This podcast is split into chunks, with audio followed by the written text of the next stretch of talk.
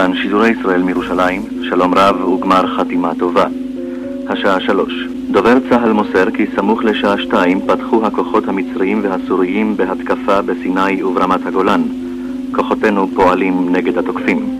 צפירות נשמעות בכל רחבי הארץ, שהן עולות ויורדות. אלה הן צפירות אמת. ברוכים הבאים לעוד פרק בסדרה רוחות מלחמה מבית ישראל היום, 50 שנה למלחמת יום הכיפורים. אה, כאן אמנון לורד, אני משוחח עם אה, דן מרגלית, שהיה כבר אז, ב- לפני 50 שנה ולפני 50 ומשהו שנים, אה, עיתונאי בכיר בעיתון הארץ. דן, אתה היית כתב, הכתב המדיני של הארץ כבר משנת 69. כמו שאמרת לי לפני כמה רגעים, אתה הכרת את כל הדמויות הפוליטיות החשובות מגולדה דרומה. אנחנו נדבר על ההיבטים הפוליטיים ועל ההיערכות הפוליטית של השנים האלה, אפשר להגיד מאז מלחמת ששת הימים ועד 73 כולל. זה אומר הקמתה של מפלגת העבודה, מצירוף מחודש של רפי למפלג... למערך. לאחר מכן הקמת המערך עם מפ"ם ב-69, וכמובן הייתי רוצה לגעת בהמשך בהשפעות של שינויים פוליטיים או הרכבים פוליטיים על מהלכים מדיניים ואפילו צבאיים. אולי שאלה ראשונה ישירה, האם משה דיין בשנים האלה שאף באיזשהו מקום להיות ראש ממשלה, ב-73? תראה, אני אגיד לך את זה בצורה כזאת.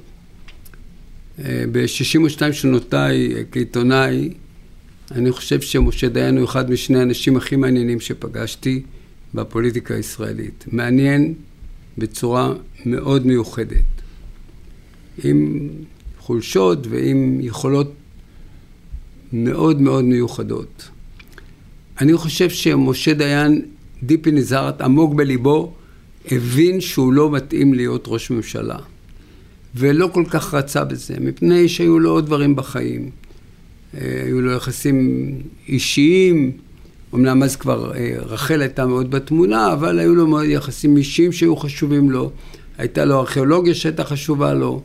היה בו יצר כתיבה שהוא קיבל כנראה מאימא שלו, דבורה, שהייתה במהותה חקלאית סופרת. הוא פעם אמר לי שנתן אלתרמן אמר לו, משה, תקים, צריך להקים מפלגה.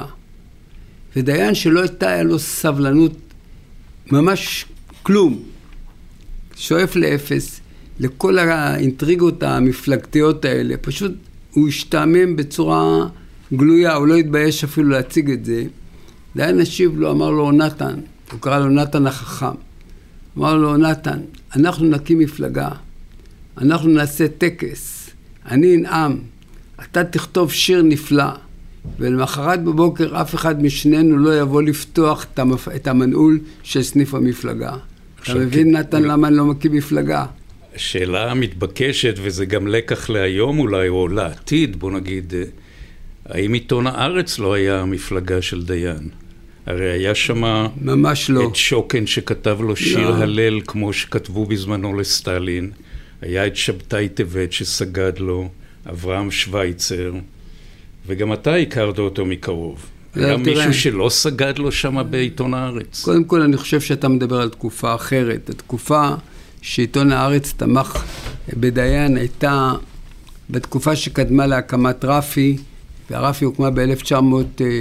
לקראת הבחירות של 1965, ודיין לא מיהר להצטרף לבן גוריון, לדוד בן גוריון שפרש מהמערך והקים את רפי, לא, לא מיהר.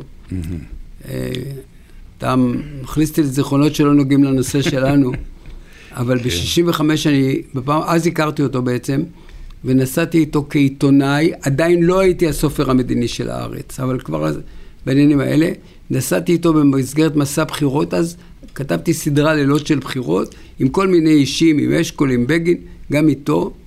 ואז אמרתי לו, תגיד לי, מר דיין, למה אתה לא מיהרת להצטרף לבן גוריון? זה לקח לך שבועות שלא כמו שמעון פרס, לא כמו יוסף אלמוגי, לא כמו אה, צבי צור, לא כמו יצחק נבון. והוא הסתכל עליי אחורנית, ישבנו במכונית, נסענו לערד, ואז ראיתי את העין האחת הזאת ככה מול העיניים שלי, ואז הוא אמר לי,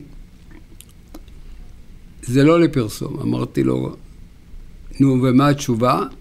אז הוא אמר לי, כי אני, עם כל הערצתי לבן גוריון, לא ממהר להציע לעם ישראל לבחור אדם בן 79 לראשות הממשלה.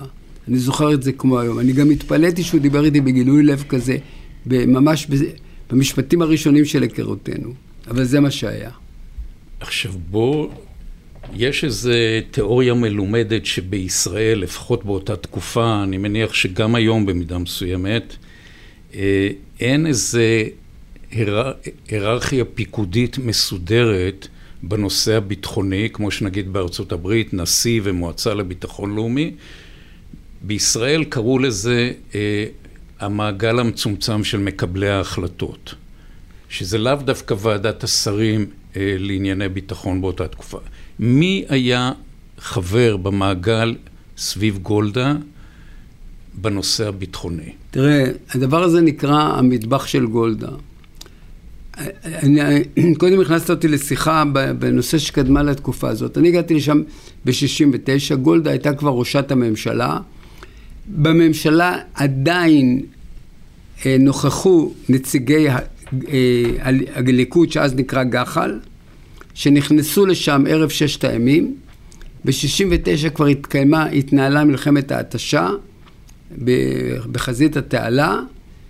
וההחלטות החשובות התקבלו במטבח של גולדה. לשם היו באים בנושאים ביטחוניים, כמובן דיין, אבא אבן, ישראל גלילי, יגאל אלון, אולי ש... שלמה הלל, וכמובן הרמטכ"ל, שאז היה אה, דוד אלעזר. רגע, דדו זה יותר מאוחר. דדו נכנס ב-1 בינואר 72 נדמה לי. לא, לא, לא. בר-לב, חיים בר-לב. אה, חיים בר-לב, סליחה. חיים בר-לב התחיל, ואז, אה, סליחה, חיים בר-לב. זאת אומרת, ומ-72... אה, הרמטכ"ל הוא חבר במעגל הזה. הוא לא חבר, אבל הוא הרבה פעמים משתתף. כי הרבה פעמים המטבח של גולדה לא עוסק בענייני ביטחון פרופר, אז הרמטכ"ל לא משתתף. אבל קודם כל כשמדברים על מבצעים שצריך אישורים ודברים כאלה, אז הרמטכ"ל כן משתתף, והרבה פעמים זה נושאים מדיניים, בעיקר ביחסים בארצות הברית, ההתנהלות הבינלאומית של ישראל, ואלה האנשים שמשתתפים בקבלת ההכרעות. עכשיו, נדמה לי שאתה אפילו כתבת ספר על הנושא הזה, שהביא... אה, כתבתי ספר שנקרא שדר מהבית הלבן. זהו, להתפרקות אה, ממשלת כן. הליכוד הלאומי בעקבות הפסקת האש במלחמת ההתשה. לא, כן. מה שקרה זה שפעמיים שר החוץ האמריקאי, ויליאם רוג'רס, העלה תוכניות והצעות איך להקל את המשבר אה, בין ישראל לבין מדינות ערב, בעיקר בין ישראל לבין מצרים, שמצרים הייתה נתונה אז להשפעה מאוד חזקה אה, ולתלות גדולה בברית המועצות, ברוסיה הסובייטית, אה, דבר שכמובן היה לצנינים בעיני האמריקאים.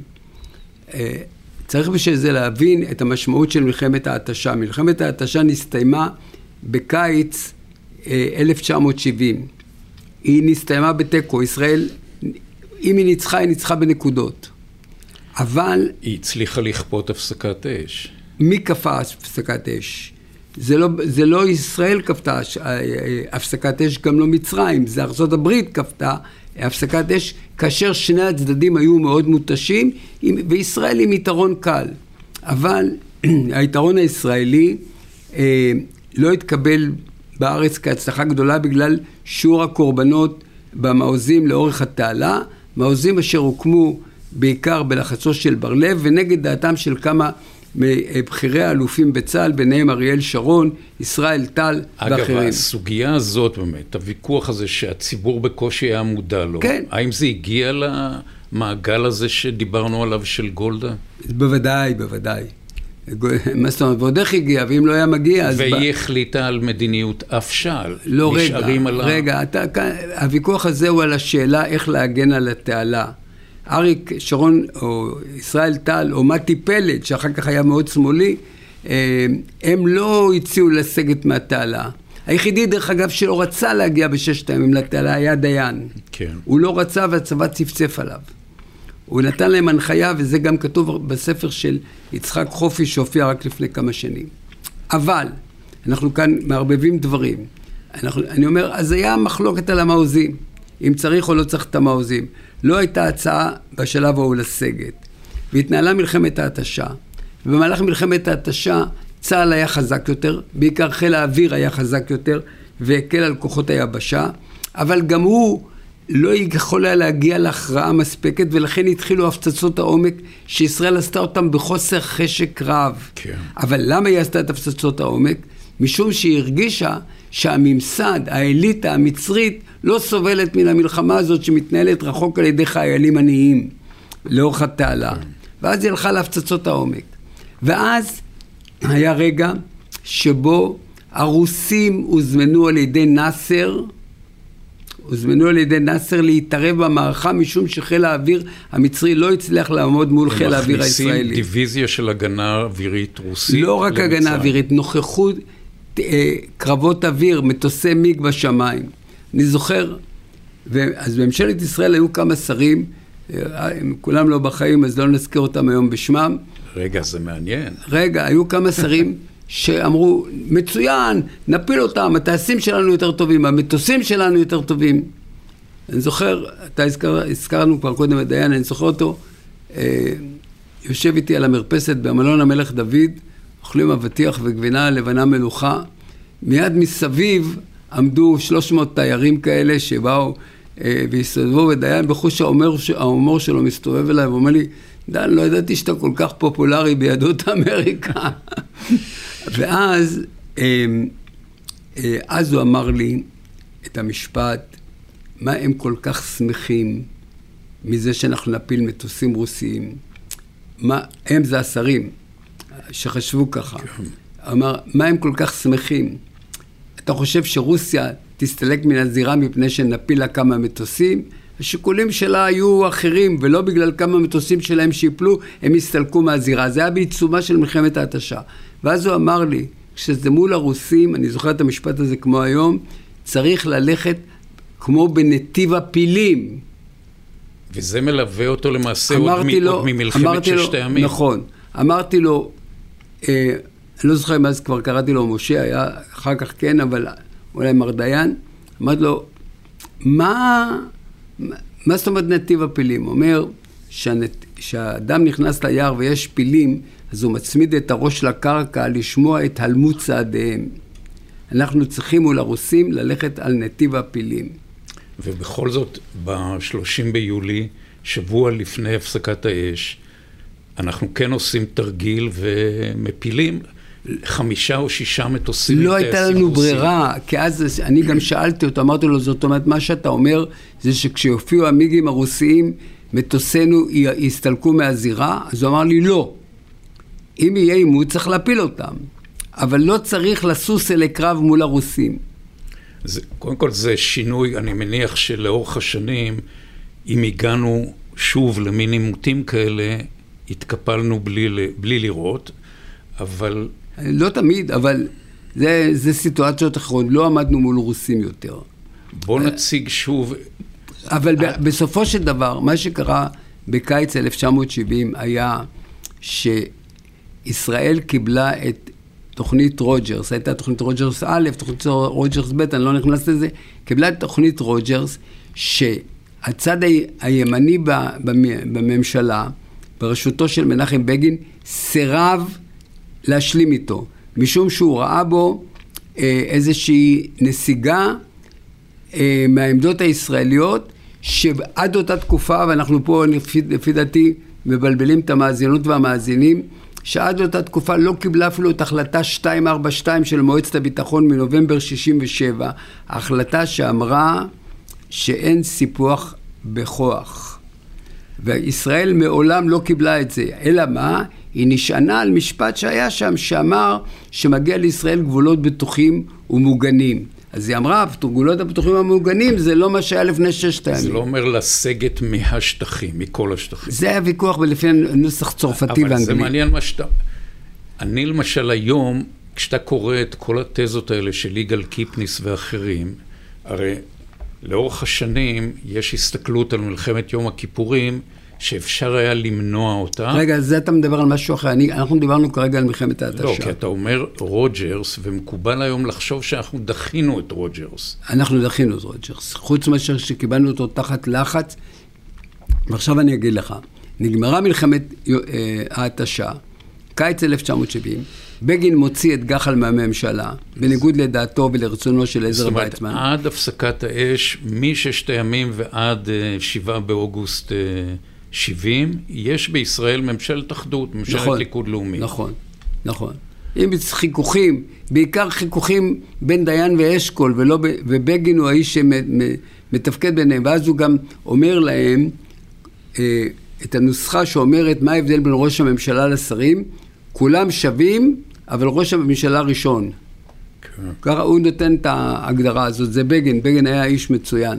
עכשיו, אז... מה ההבדל בין הממשלה נקרא לזה ממשלת גולדה השנייה, אחרי רגע, שבגין וחבריו אז מורשים. הם פורשים, אז הם פורשים, והממשלה במצב נבוך, והיא לא יודעת מה לעשות. ואז מי שיוצא ראשון בעניין הזה, אה, כן, ומה קורה? נאסר מפר את ההתחייבות, הוא לא עוצר את טילי הקרקע אוויר במקום שהם עמדו כאשר נסתיימה המלחמה, ישראל אומרת, אם ככה אנחנו לא... מקדם אותם לתעלה. כן, ואם ככה אנחנו לא... ישראל מנצלת את זה ואומרת, אנחנו לא נכנסים למשא ומתן, אבל דיין לא רואה את זה כך, ותוך זמן קצר הוא אומר, הגיע הזמן לקפוץ למים הקרים, ומוציא את גולדה מהכלים.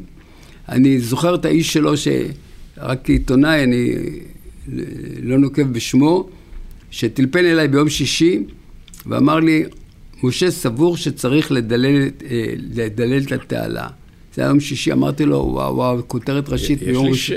יש לי שאלה, כאילו, אתה אומר, אנחנו נמצאים 53 שנה מאז ואתה אני יודע, עיתונאים צריכים נשבעים כן, לכל כן, החיים, לא? אוקיי, אוקיי, נודרים אוקיי. לכל החיים. זאת אומרת, משורם שחרר רק המוות. כן, אז אה, לא, שטרן לא זכה לשמוע.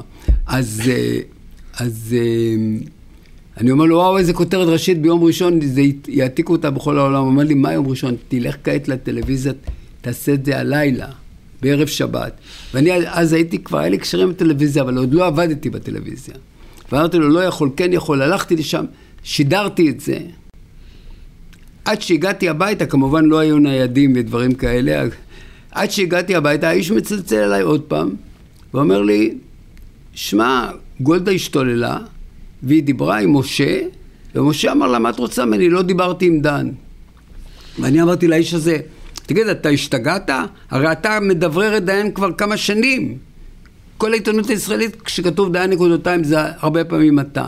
אז עכשיו הוא נסוג, אבל עד מוצאי שבת דיין אה, הת, התאזן, התפכח, ונעמד מאחורי העמדה הזאת. וזאת הייתה באמת עמדתו. ומשם בא הרעיון שלו, שלסגת למיתלה ולגידי. רעיון שהיה לו מראש. רגע, זה כבר, אנחנו מדברים אחרי, על תקוף, אחרי, אחרי הפסקת האש. נכון. נכון. מתי זה עלה? 71? זה בח... בחלק השני של 1970. למה? Mm. מה השתנה? תשים לב, חודש וחצי אחרי מלחמת ההתשה, נאסר מת באופן פתאומי. ספטמבר 70. כן. ועולה סאדאת. ובממשלת ישראל כל החכמים והמודיעינים וכל האלה אומרים שהוא איש עלוב ומסכן והוא לא יעשה שום דבר, נכון. חנווני, בעל מכולת, כל מיני דברים, אני זוכר את, ה, את היהירות דאז. נכתבו על זה גם מחקרים אוקיי. באמן, כן. אבל אז דיין מציע את ההצעה שלו, וגולדה לא מסכימה. רבין שגריר בוושינגטון ומדווח שאמריקאים אומרים שההצעה של דיין לא טובה. למה היא לא טובה? כי אם, מה אומר דיין? דיין אומר בואו ניתן למצרים לפתוח את תעלת סואץ מחדש. אם התעלת אה, תפעל וזה יכניס לה מאות מיליוני דולרים, היא לא, לא תמהר לחדש את המלחמה. ואז אה, רבין דיבר כנראה עם ג'ו סיסקו, סגן שר החוץ האמריקאי, והוא אמר לו, אם אתם פותחים את התעלה אתם מכבידים עלינו. איך אנחנו מכבידים עליכם?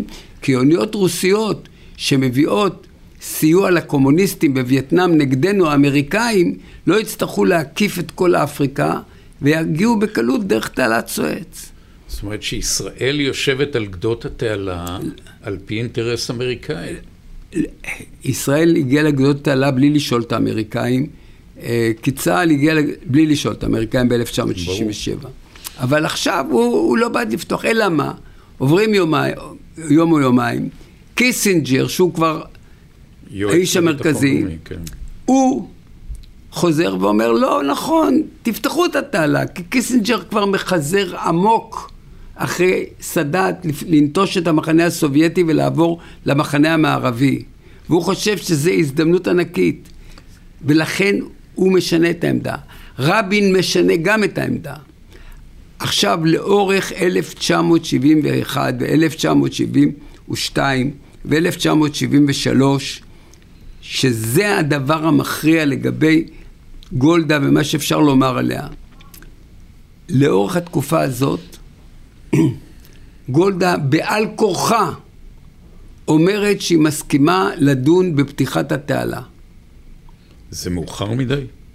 לא מאוחר מדי. היא מוכנה לדון, אבל עמוק בליבה היא לא רוצה. והיא כועסת על הרעיון הזה, ועוד היא לא אוהבת את העניין שבעצם היוזם שלו זה דיין. והיא נמצאת במצב שבתוך הממשלה שלה יש שניים שתומכים באמת. זה דיין והשגריר רבין.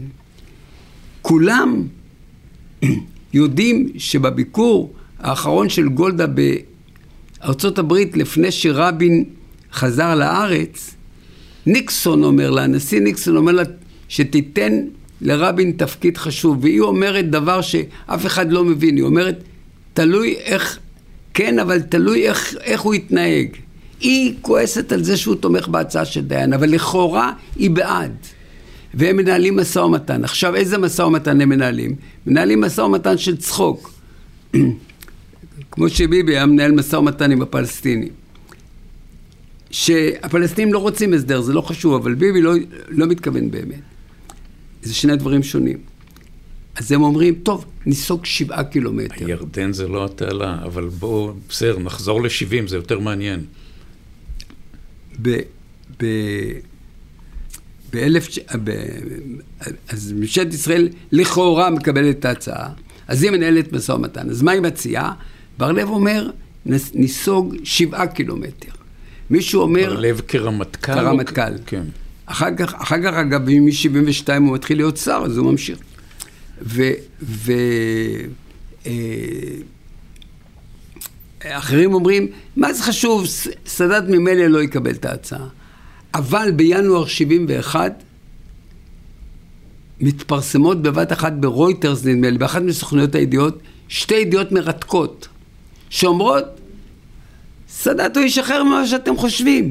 הוא גם מוכן, אני מצטט מדויק, to enter a peace agreement, להיכנס להסכם שלום, גם על פי הנוסחה של איש האו"ם, יארינג, נוסחה שהיא קשה לישראל כי היא מבוססת על קווי, על נסיגה לקו הירוק. יארינג הוא שליח האו"ם? האו"ם, גונר יארינג הוא דיפלומט. כי אנשים כבר שכחו, מכירים אותו אולי הוא שליח האו"ם משוודיה, הוא נציג, הוא המתווך מטעם האו"ם, ויש ענף של שיחות דרך האו"ם שאני לא נכנס אליו עכשיו, והוא מוכן לקבל את הסדר הביניים שמקורו בישראל, אם כי לסאדאת, כדי להקל עליו, זה מוצג כעניין אה, אמריקני. אז דן, לאור הדברים המרתקים שאתה אומר על התקופה הזאת, אני רוצה לשאול אותך שתי שאלות. הרי אתה עכשיו מדבר על מגעים לשלום, וקיבלנו את רוג'ס תחת לחץ וכולי.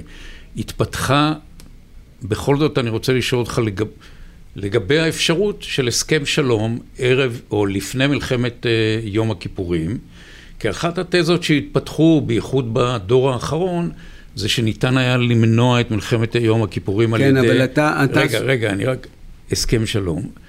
נושא אחר זה, אבל ניגע בזה אחר כך, זה סוגיית הרמטכ"ל. בעצם שר הביטחון הכל יכול, מקבל את דדו כרמטכ"ל, וזה לא לגמרי לרצונו. אבל... אבל אתה מבין את השיחה למקום שהוא לא קשור בזה, משום שאותה בעיה הייתה קורית עם דדוס אה, רמטכ"ל, ואילו הוא לא היה נבחר והיה נבחר המועמד של דיין ישעיהו גביש, זה לא היה משנה את התמונה. הדמות לא, של הרמטכ"ל, אחר, הדמות של הרמטכ"ל לא משנה לגבי העניין הזה. לא, לגבי שלום לא. עכשיו, אבל מה שעצרת אותי באמצע, באותו יום היה יום מלא, היה יום גדוש בכנסת, ולא נעים במקום שהולכים אליו אה, בפרטיות, ביציאה, אני לא זוכר מי יצא ומי נכנס, ראיתי דיין. ואמרתי לו, מר דיין, יש, אה, יש נכונות של, אה, של סאדאת לה, להצעה שלך. אז הוא הראה לי עם האצבע, הוא לא אמר את השם, הוא הראה לי עם האצבע לכיוון איפה שגולדה ישבה, ואמר, היא לא תיתן. זאת אומרת, אתה קושר את כל נושא השלום למהלך של נסיגה של 15 או 30 קילומטר. אני אומר שבאופן אמיתי אי אפשר היה להגיע לשלום לפי נוסחת יארינג, וגם אם היה יושב שם לא יארינג, אני לא יודע מי, אה, כיס, לא, לא יודעת, משרד זה... אחד השליחים. אחד השליחים. אי אפשר היה לעשות שלום בבת אחת. ולכן ההצעה הנכונה הייתה של הסדר ביניים, אינטרים אגרימנט, ושם דובר על נוסחה מאוד מעניינת. אמנם מצרים לא תכיר עדיין בישראל, אבל היא תכריז, היא תסכים ל-state of non-belligerency, הסכם אי לוחמה. במסגרת ההסכם הזה? כן.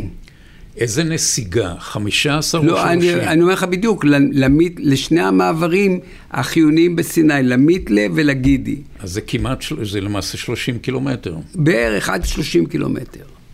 וזה נכון. וגם דיין יום אחד אמר את זה לסיסקו, וסיסקו רץ עם זה למצרים. באחת השיחות, הרי היו המון שיחות. ומה שאני אומר לך, זה, הוא אמר, היא לא תסכים. אבל ישראל כאילו המשיכה לנהל משא ומתן. ואז יום אחד אני לא האמנתי למשמע אוזניי. ישבתי בערך באחת בלילה במערכת הארץ ברחוב החבצלת, כי באותה תקופה לא היו מקלדות. בירושלים. כן, בירושלים, הייתי ירושלמי. הרבה שנים, עד היום אני מתגעגע אליה. ו, וישבנו שם, אני ישבתי שם, כבר לא היה אף אחד. היה צריך פשוט לעבוד בטלפרינטר של המערכת, לא היה דרך אחרת להעביר, או בטלפון או זה. ואני מקבל טלפון משלמה הלל, שהכרתי אותו היטב, היה איש טוב. ואומר לי, דן, ראש הממשלה, אז לא אמרו ראשת, ראש הממשלה אומרת שאי אפשר לקבל את זה. אז אני אומר לו, למה אי אפשר לקבל? היא אומרת, כי סאדאת דורש שבמסגרת ההסדר 750 חיילים מצריים יעברו את התעלה ויתפרסו לאורך התעלה בצד של סיני. אז זה כדי, כאקט סמלי, שהם לא ויתרו על הריבונות בסיני. אז אני אומר לו, שלמה, נו. זאת אומרת, היא אומרת שאם זה יקרה, הם יעשו לנו מה שאנחנו עשינו להם באנקלב, במובלעת של הר הצופים לפני מלחמת ששת הימים, רק להזכיר, הר הצופים, האוניברסיטה הישנה הייתה בידינו, אבל היא הייתה מוקפת בירדנים, וכל שבועיים הייתה קבוצה של חיילים ישראלים עולה ויורדת, והחיילים האלה היו מחופשים לשוטרים. אני זוכר את זה כי כסטודנט, עשיתי הרבה פעמים מילואים בבתי מנדלבלאם, ש... שהיינו צריכים כאילו לשמור על השיירה בצאתה להר הצופים. בתי מנדלבלאום זה ליד כן, קו כן, התפר ב... כן, בין ב... מזרח ירושלים, כן. שהיה לפני ששת הימים. ואז אני אומר לו, ועל זה, זה עזוב אותי, בחייך זה, אתה רוצה, אומר, שמע, זה מאוד חשוב. טוב, לקחתי את הידיעה, כמובן פרסמתי אותה, ואני חושב שישראל היא זאת שאחראית לכך שההסכם הזה לא נעשה.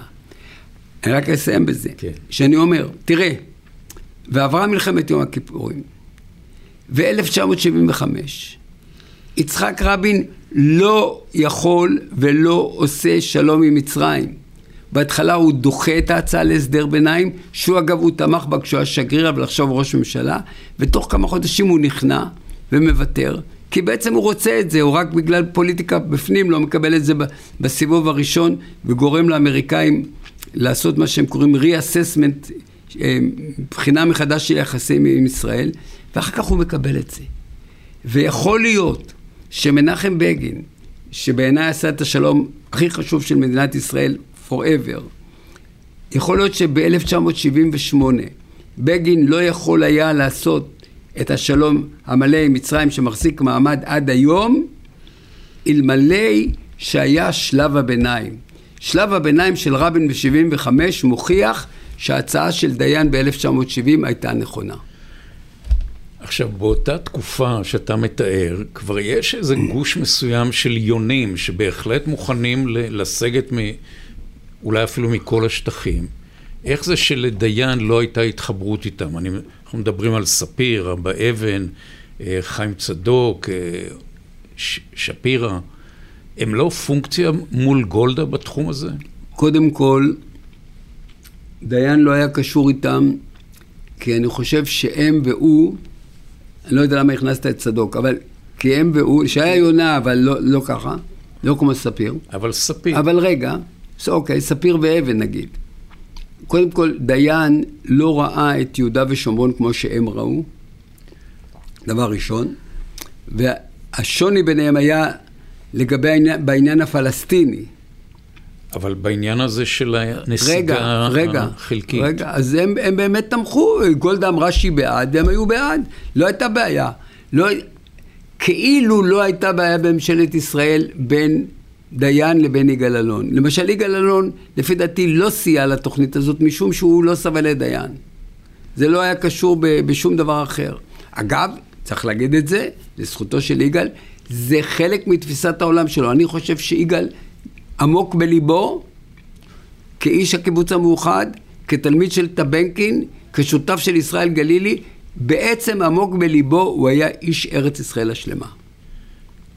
שוב, אבל ארץ ישראל השלמה זה לא 15 קילומטר נכון, נכון. זה פשוט איפה שדיין היה בעד, יגאל היה נגד.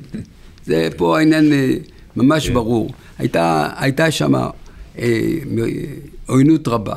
הייתה שם עוינות רבה. עכשיו, אני רוצה לשאול, אתה רוצה להיכנס לסוגיה של הרמטכ"ל? כי בעיניי זה כן חשוב.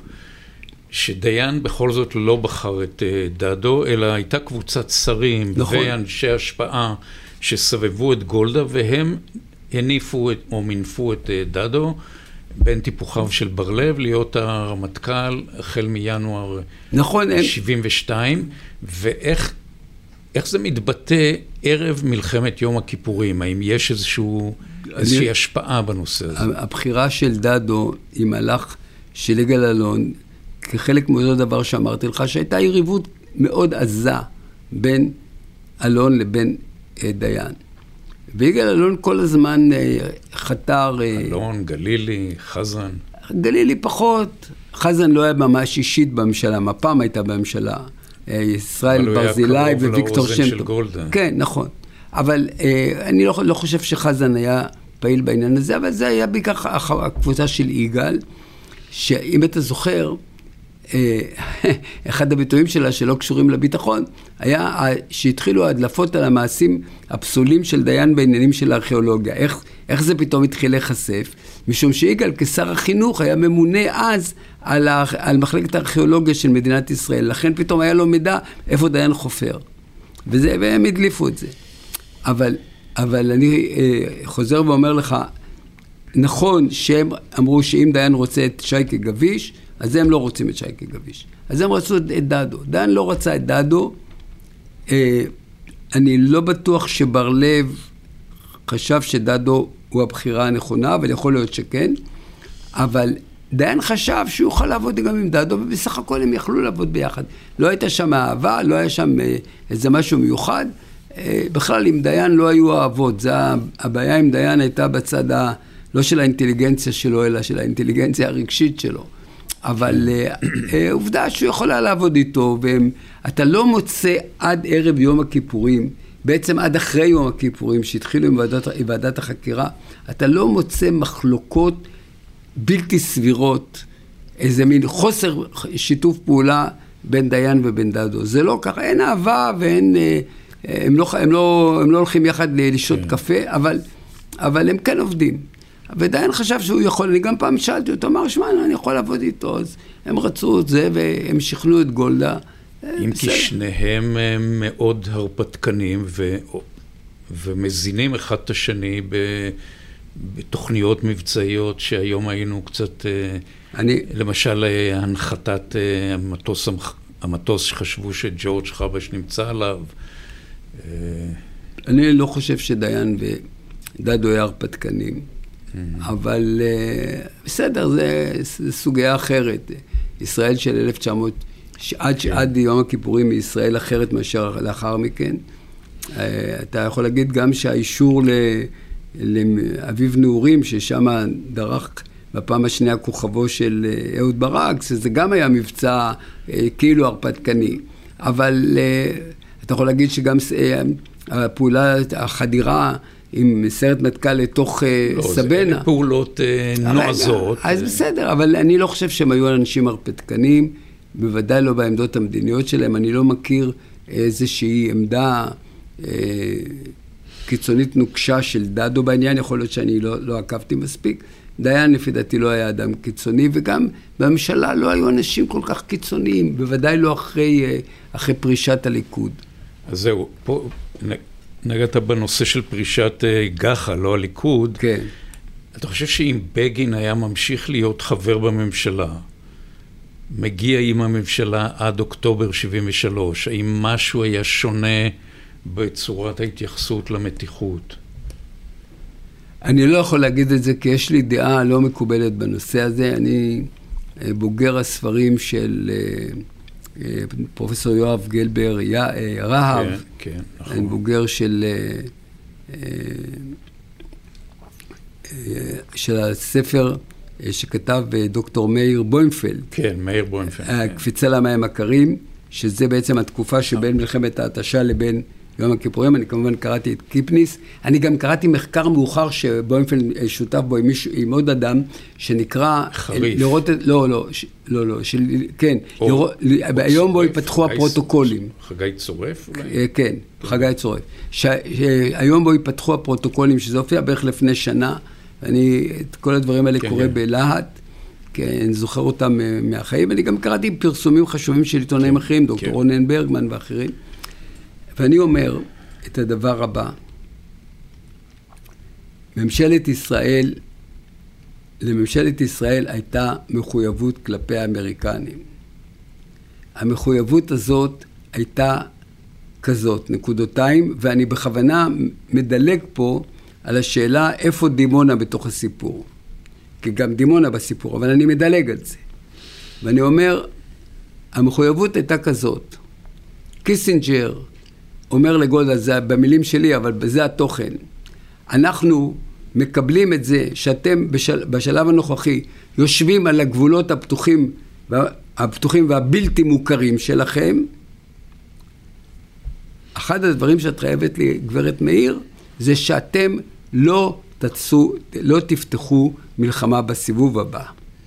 זה לא, לפי דעת... כלומר, זאת... לא נפתח במלחמת מנע או במכה נכון, ראשונה. נכון, כי, כי אנחנו, האמריקנים, הצדקנו את העובדה שאתם יריתם את הירייה הראשונה ב-67, כי נאסר באמת הפר את כל ההסכמים המצוינים שהשיג בן גוריון, אה, המצוינים יחסית שהשיג בן גוריון במבצע סיני, אבל אתם עכשיו באתם על סיפוקכם, אנחנו לא, לא לוחצים עליכם לסגת חד צדדית, אבל את צריכה להבין שאתם לא, לא תפתחו במלחמה.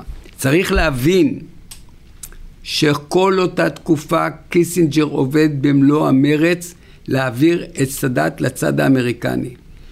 ואני אומר לך שלאחרונה, לפני כשנה, הופיע ספר שקיסינג'ר כתב בין 99 על שישה אישים מרכזיים שהוא, פגש, בינלא, שהוא פגש בזירה הבינלאומית. אחד מן השישה, אז השישה זה ניקסון ו, אה, ואחרים, וטאצ'ר ואחרים. אחד מהשישה הוא סאדאת. יש שם דבר שאני בכל אופן כעיתונאי לא ידעתי בזמן, והלוואי שהייתי יודע בזמן. הוא כותב שביום הראשון למלחמת יום הכיפורים, סאדאת כתב לו שהוא לא הולך לתקוף את ישראל. כל מה שהוא רוצה זה לעשות, להגיע להישג בסיני על מנת לאלץ את ישראל לחדש את המשא ומתן. ומה, ומה עונה לו קיסינג'ר? הוא עונה לו,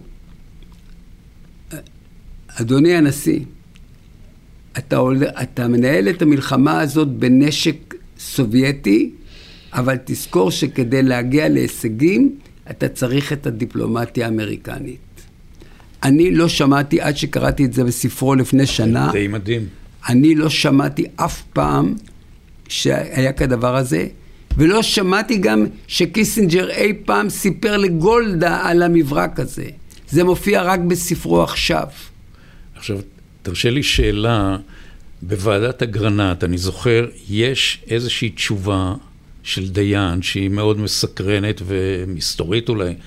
שואל אותו השופט לנדוי לגבי תסביך דה גול, שאתה הגדרת את זה, זאת אומרת, אנחנו לא יכולים לפתוח אה, ראשונים.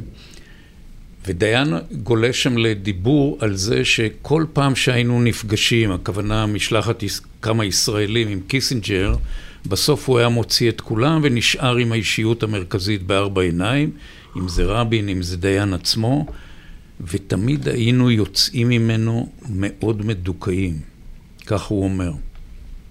אתה מבין מה, מה הכוונה? לא. אני כרגע, אני גם לא זוכר. אה, יש איזה מין, זו אמירה שדי תפסה, כאילו... יכול להיות שהוא איים עליהם, יכול להיות שהוא, אה, כל מיני דברים, יכול להיות. אה, אבל אני, הדבר הזה שאני אומר לך, מצוטט בספר, זה לא, זה שהופיע לא, לפני ברור, שנה. ודאי, זה, זה, זה ספר שהוא כתב על שישה אישים. אז מה אני רוצה לומר? ולכן גם, ואגב, אנחנו ראינו את זה במלחמת יום הכיפורים. מצד אחד, הוא באמת חרד לישראל, הן כבעלת ברית של ארה"ב והן כיהודי. והוא סידר את, ה, את הרכבת האווירית.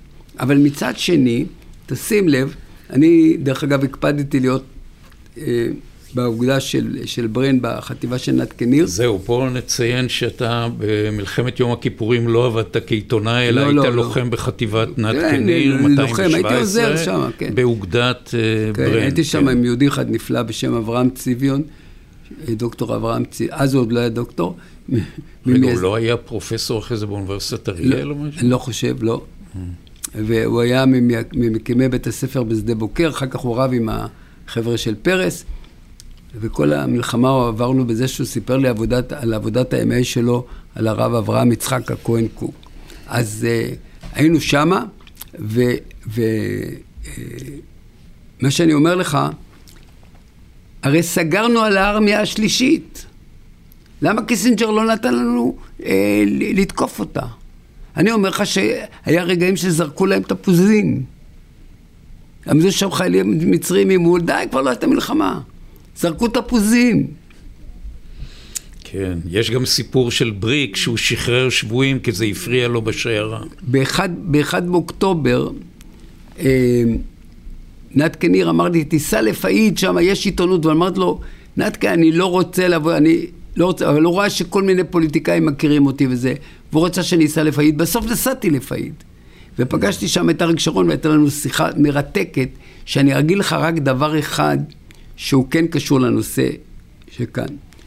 באתי לפאיד, מאות חיילים רקדו סביב אריאל שרון וצעקו אריק מלך ישראל, ואם היה בא מישהו ואומר שהיה שם ניסיון פוטש, אני הייתי מעיד בעד אריק שהוא לא נקף אצבע שזה יקרה, אני אומר את זה למרות שהיו לי איתו הרבה מחלוקות ומריבות בחיים, אבל הוא לא עשה כלום, זה קרה מעצמו.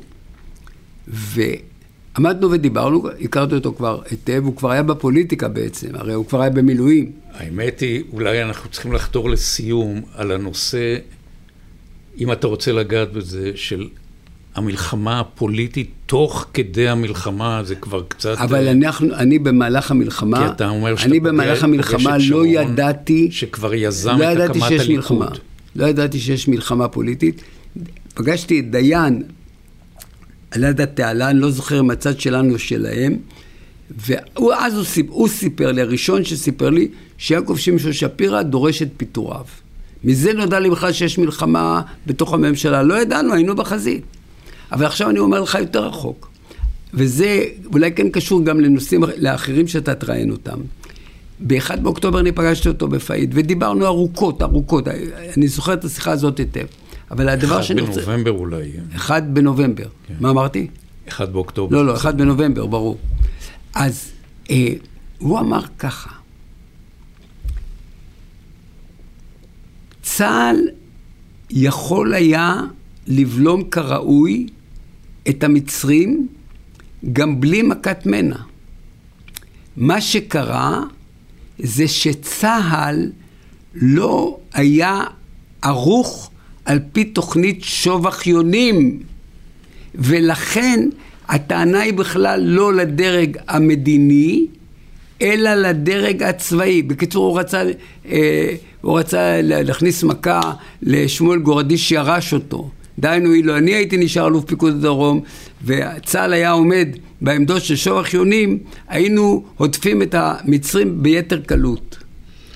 אני חושב שהרבה היו מסכימים איתך היום שהצבא פשוט לא ביצע את הכוננות בצורה שהיה ו- צריך לבצע. וזאתי הטענה, וזאתי הטענה בעצם הבסיסית של יואב גלבר. כן, בדיוק. ובנקודה הזאת אנחנו נסיים. באמת, תודה רבה לך, דן. אפשר עוד היה להמשיך אה, ולדון בעיקר בדמותו של דיין. אה, דיין של יום הכיפורים ודיין של 77-80. כל טוב, תודה. הכל מעניין. תודה רבה לך.